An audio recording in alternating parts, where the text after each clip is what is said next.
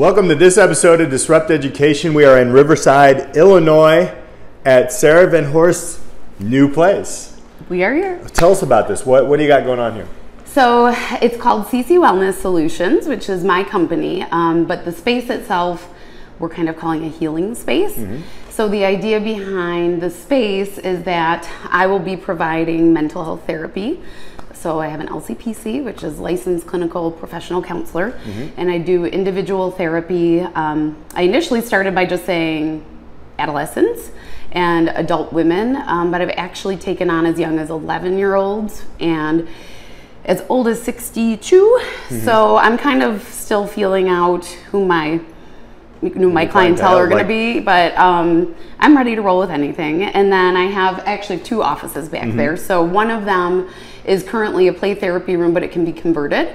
So I have two other people interested in using that space. One does Reiki, um, no touch massage healing. That mm-hmm. she works with chakras, right. and the other one is a life coach. Mm-hmm. And this bigger space out in front. Eventually, I would like to use this space for groups mm-hmm. of all types. So right. groups for my own clients that I see, I currently have enough to run one group, and then eventually I'd like to do some yoga teacher training. Oh wow! Um, myself because there's an advanced certification for it's called yoga therapy, mm-hmm. and so you can do small groups of yoga but through the vein of a therapeutic approach. So mm-hmm. things like OCD, um, ADHD, anxiety, that kind of thing. Right. So that's kind of a long term goal for, mm-hmm. for me um, in this space. And so you are pretty much brand new here. How long have you been here? So I got the space in February, mm-hmm. um, but it took way longer than I wanted right. to get it ready. We had to actually build the offices. There was nothing there. It was just kind of a, mm-hmm. a changing area for the dressmaker that was here before me. So that process was much longer than I anticipated right. or wanted and much more expensive than I anticipated or wanted. Um, but I think that's kind of par for the course when you're mm-hmm. starting a new company. So what's interesting about you is you were are still a counselor mm-hmm. in high school. Yes. Right. We kind of came into Oak Park at the same, same time. Same year. Yeah. Um, and now you're transferring into uh, this. Um, tell us about that journey a little bit, right? It's been a journey. yeah, because I think it's so interesting that you work with students and now you, you're, you're actually going out into the public you know, how, how does that look to you? What, what was your vision there? Yeah, so um, I initially started out teaching actually. I was an. English mm-hmm. teacher in the city. Um, and within my first year of teaching, they wanted so much more from me than English. Mm-hmm. And I knew that I wanted to be a counselor, so I immediately went back to school full time and got my first counseling job at Rich South High School um, in Richton Park. Was there for a year, and then I got my job at Oak Park, and mm-hmm. I've been there for 14 years now. And really, you know, the whole time I've been in this profession in a school, my favorite part is the helping piece. So there's a whole bunch that goes into my job as the school counselor. There's um, a lot of clerical work, there's a lot of meetings, there's a lot of interaction with administration, teachers, parents, um, yeah. presentations, right. college admissions. So there's a whole bunch of components that go into that mm-hmm. job. But my passion is the one-on-one helping, mm-hmm. and it always has been, and it's actually always been my strength. So anytime I had a review or anything like that, that was yeah. always the strength. And I've actually had a couple parents and students ask me, you know, do you do therapy outside of school mm-hmm. over the years? And so I started thinking, you know, I really should just be focusing, well, like, why am I not focusing right. on the one thing I love? Right. And so um, I did have to go back. I had to take one class um, and then two licensing tests. Okay. So this has been about a four-year process, wow. getting me to where I am now. Talk about patience. Yes, huh? yeah, and, and, a lot of planning and a lot of obsessing. And really, yeah. you know, what ended up happening was I kind of got sick of hearing myself talk about it, mm-hmm. and just decided to do it. Fantastic. So, that's how it happened. How many times have you told students like you should go for what you want, and then Every finally day. you started listening to yes, yourself? Every day, and you know that's probably one of the curses of being a counselor of any kind. You're very good at telling other people what to do, yeah. but maybe not so good at listening right. to yourself. Right. And so I really did. I've had to do a lot of soul searching, mm-hmm. and a lot. Um, I had to have a lot of support from mm-hmm. people around me, including my husband and my family, and um, even my students, you know, yeah. everybody was really encouraging and they kept saying, just do it, yeah. you know, just, just jump in and do it. And getting the license last spring at least gave me, I was like, okay, that was a really hard test, first of all. Right. I mean, that it's a clinical test and I didn't, I really didn't think I could pass it, to really? be honest. Wow. I was a horrible test taker, yeah. always was. um, and was told that many people fail on the 1st try. So I studied for probably six months, if not longer, and I passed it on the first try. Yeah. So that was really reassuring to me that I know my stuff. Yeah. And that gave me kind of a boost of confidence. And then at the start of the school year, um, my boss decided that it was time for her to move on. And I thought, you know what, this is a sign. You Mm-hmm. Yeah. know, this is it. And I took the leap. So I'm on a, a leave of absence. So I Mm-hmm. haven't quit Oak Park. Um, I'm giving myself, I can take up to two years to figure out if this is what I want. Um, so far, it's been going very well. Mm-hmm. Yeah. And I'm really enjoying it. Um, I love being my own boss. There's that. I can tell you, I, I know a couple of our uh, previous uh, guests are some of your former students. Yes. So Yes. A we know, you quite know, a few, right. actually. Yes. So I Yep. think I think that's great. Um, so let's go back then into um, maybe your educational path Mm-hmm. and, and how you found you. Did you always know you wanted to be a teacher or a counselor? Um, so yeah, when I was a little girl, I used to set up a classroom with my stuffed animals and like fake Yeah. write on the board. So I think I always knew I wanted to be in education in some way. Um, my parents did not have formal education. So my dad, um, they went to Chicago Vocational High School, and my dad went uh, down the carpentry path. So he's in construction and has worked his way up from the age of I think 16 is when he started. My mom went the secretarial secretarial route, um, partly because her counselor in school said to her, you know, you should really just pick a path. You know, you're smart enough to go to college, Yeah. but you should just pick a path. That's what that's what women do. Wow. And so my mom is from Mexico. She mm-hmm. comes from a family that didn't grow up here. She, you mm-hmm. know, she thought, well, that's what I should do then. Mm-hmm. So that's what they did. And so growing up, I think I was always encouraged to take that next step. And even though my parents, you know, my mom did eventually go back and she got an associate's degree when I was maybe 10 um, in interior design. But without that kind of formal base of, you know, everybody we know went to college, we didn't really know what we were doing. So my my older sister and I kind of forged that path, at least for our small family. And um, my sister went off to University of Illinois, and I thought, well, I always do what she does, so I'm going to go out to University of Illinois. so that's not easy to get in there. no, I did get it on my own. Yeah, so yeah, um, I got in, you know, they wouldn't take me today, but back then Yeah. they took me. Um, and so that's where it started for Mm-hmm. me. And I did go directly, you know, I knew I wanted to teach high school. Mm-hmm. Um, English was something I always loved. I was also, I'm also a musician. I don't know Right. If you knew that about me, I played the violin. Yeah. And so I was a little bit torn between teaching music and English. Mm-hmm. And actually thought for a little bit I would do both. And then I found out I'd have to stay for two more years and thought that's not going to happen. I'm already halfway done. And then graduated and went into teaching right away. So I was 22 teaching in an inner city school. Yeah. Um, I'm pretty sure my friends were calling me, you know, they were like, okay, dangerous minds. Like, what do you think you're doing? um, and I loved every second of it. Mm-hmm. I loved the kids. Um, I loved just being in the room with them and hearing their stories. Mm-hmm. You know, we were we came from such different backgrounds, and so every day was kind of a new experience where they were like, "Let me touch your hair," and I was like, Yeah. "Well, only if I can touch your hair," you know. And it was one of the hardest things I've ever done. It was really hard to be that young and walk into a situation that I really didn't anticipate everything that would be expected of me. Mm-hmm. Um, I cried a lot.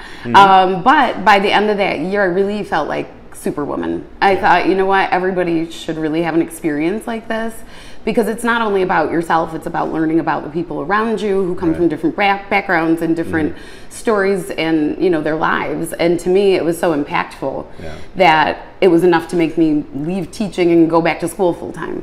Right. So I went. Um, well, I almost moved to Boston actually at that Yeah. time, and for personal reasons, I did not. And so I ended up staying in Chicago and went to Loyola. Um, I did Mm-hmm. Another work- good school. And yes, another good school. It's pretty smart. Like I, you know, I couldn't get in those schools then. So I like to think I'm Yeah, smart. They, no, they thought I was smart enough to Passing let me in. Passing test on the first I round. Did, I That's did. fantastic. Yes. And so um, when I went to Loyola, I had to put myself through school. yeah. So I worked three jobs while I was in school full time. So I was a nanny.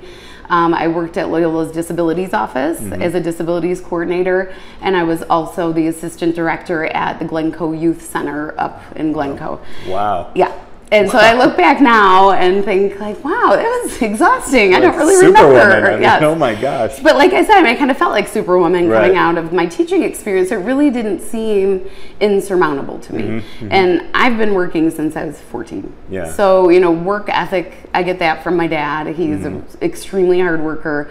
Um, I started working at 14 and haven't stopped. Yeah. And so I think that's also what keeps me driven to keep moving forward in my Mm-hmm. career and in my personal life and, you know, just being a human. Yeah. And I also think that's why I do what I do with other people because I want to instill that in other people. Mm-hmm. Yeah. And I recognize that that is not something that's innate in everybody. It is in some people. Mm-hmm. Um, and in other worlds, they don't have a role model for something like that. And so for me, that's always been my goal with what I Mm-hmm. do in the schools and certainly with what I'm doing now. Right, right. That's work ethic, smarts.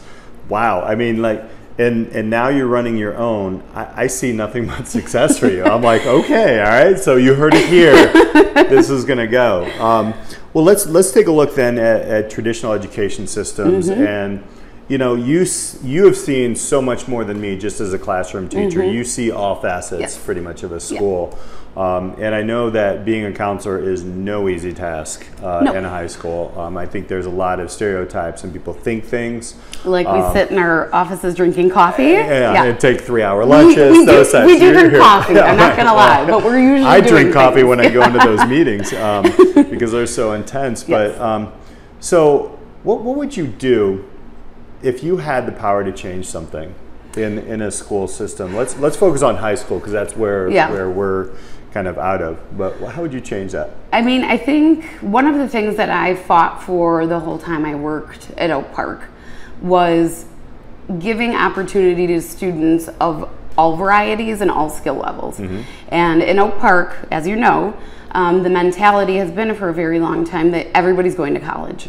And the reality is that's just not realistic for anyone. It's not realistic for our students at Oak Park, and it's not realistic for the world. And so, one of the things that I was very passionate about when I worked there was um, creating, you know, viable options for all students that that are actually attainable as soon as they graduate. Not we're going to drag you to the finish line to graduation, and then hope you do okay. Um, a lot of schools will take students of all varieties. That doesn't mean it's the right fit for them. Right. And that's what I have struggled with for a long time there. One of the things I'm very proud of, and I always said if I accomplished this at Oak Park, I could leave and feel good about what I've done. Um, I started the cosmetology program, Yeah. and it was something that I knew we needed the day I walked in the doors there Yeah. 14 years ago, and it took me 10 plus years to get people on board. And so, um, and a lot of it's just political. Right. It, it had Yeah. nothing to do with the students. I had um, I started a cosmetology club to prove that there was a need, and I had 50 students show up to the first meeting. Mm-hmm. Wow. And then the second year, I had 35, and I thought, well, what more proof do you need than that? Right, right, You know, then they found out all I could do was like show them YouTube videos and Yeah. like I like hair and makeup, but I don't Right. really know what I'm doing, and Right. so they were very disappointed. And I'm very happy to say that we had our first group go through this last school year, and we have more students enrolled next year. And I feel like if nothing else, if I never end up back at Oak Yeah. Park, that's kind of my legacy, and and it really speaks to what I believe, which is everybody deserves a spot Yeah. somewhere and everybody has the opportunity somewhere it's Mm-hmm. finding it, i mean that's like the the rule of career counseling Right. Mm-hmm. it's your interests your skills and your abilities and when those three things come together it's like magic Exactly. and so what you really need to do is talk about abilities realistically Mm-hmm. and talk about interest realistically and then you put all that into play and set the wheels in motion um, and for me that's that's true of every educational institution. I Mm-hmm. think you know my my own reference has been Oak Park just because I've been there for so long. Right. But I have been in other schools, and I think it's a struggle across the board. I think some schools do a better job than others. Yeah. I think some. Um, communities value what it means to go a vocational track or to go into the military or to just go out into the workforce Mm-hmm. Right. um, or to go into an apprenticeship or a trade. All of those things are out there, and they're very stable, Mm-hmm. and they're they're wonderful positions. And I think sometimes they get overlooked because there's this idea that everyone has to have some form of formal education. And I don't disagree with a formal education. I think mm-hmm. obviously I have you know Mm-hmm. Right. master's degree, and I can plan on continuing my own. Do you think a lot of that comes from the way that we rank schools? Yes, and I think Is ra- that changing? I mean, you're you're kind of in that realm. Yeah, I don't think it's changing. I Yeah. think I think there's money behind mm-hmm. rankings, and I think a lot of it is political. Mm-hmm. And you know, it's not to say that those schools that are ranked highly aren't wonderful institutions, but to be very honest, at this point, the amount of money it's costing for students. I mean, I kept saying for years, this Yeah. is going to burst. This bubble's Right. going to burst. There's no way it's going to continue, and it just has kept going. Yeah. And so if they don't do something about that, I don't know how they're going to sustain this anyway. Mm-hmm. The other piece of it is the competition has gotten so fierce, and I wasn't joking. Right. I don't think Yeah, U of like I would take me right, now, and it's it's really kind of trickles down into our student population, and you can see it. I mean, in my office, I see it all the time, Mm-hmm. Right. and it's scary and it's sad the amount of pressure that is put on them, and it's real. Mm-hmm. Yeah. It's not it's not that they're putting it on themselves. It's Mm-hmm. that it's actually coming down from the top, Yeah. and it's a real concern. But then, how do you find that middle ground? You know, when when everybody's pushing from the top, and you're trying to support them, but you see them falling apart. It seems like there's a lot of uh, a lot more competition than when you or I were in, in Absolutely. school, and it, and, and it just polarizes Mm-hmm. kids. It does, and and that polarizing kids is like exactly the the phrase because Mm-hmm. what ends up happening is the haves continue to have, and the have-nots continue to have nothing. Right. And it really is sad that we are in the 21st century and we're going that direction. Right, I, right. I really don't understand it myself. So one of the things that I want to do here in my new space, um, I've started looking into working with the juvenile justice system because, um, first of all, usually those are my favorite students. I'll be real honest with you. Um, but also, if, if I can work with them at that age, Yeah. I really think that there is an opportunity to to make an impact and change a trajectory of somebody's life at that point. Mm-hmm. Right. And I think schools need to do a better job of that. You know, looking at who's in front of you, meeting them where they are. I think that's what Chanel said Yeah, in right. her in her interview. But truly, I mean, that's what I believe too. Mm-hmm. Is that you have to work with who's in front of you. You can't force your own plan or someone else's plan on them. Yeah. And if we could all embrace that, I think that we'd have a happier society. It's not just about you know school. Right. Yeah, I agree. Um, so where can people find you online? So I have a website. Mm-hmm. It's um, www.ccwellness-solutions.com. Okay. And I also have an Instagram page, um, which is CC Wellness Solutions. Okay. And then I haven't quite gotten into the whole world of like Twitter. I mean, I'm on there, but Right, I, I don't know what I'm doing yet.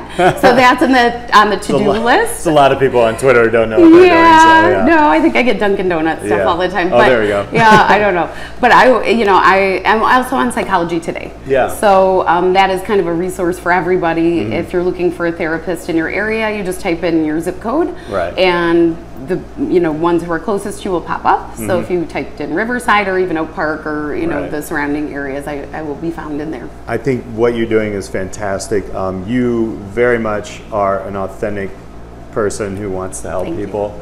Uh, I know that from working with you, but I also, you know, when you build things like this, it's it's pretty amazing. Um, and you know, in a time like now, with what's going on, Yeah.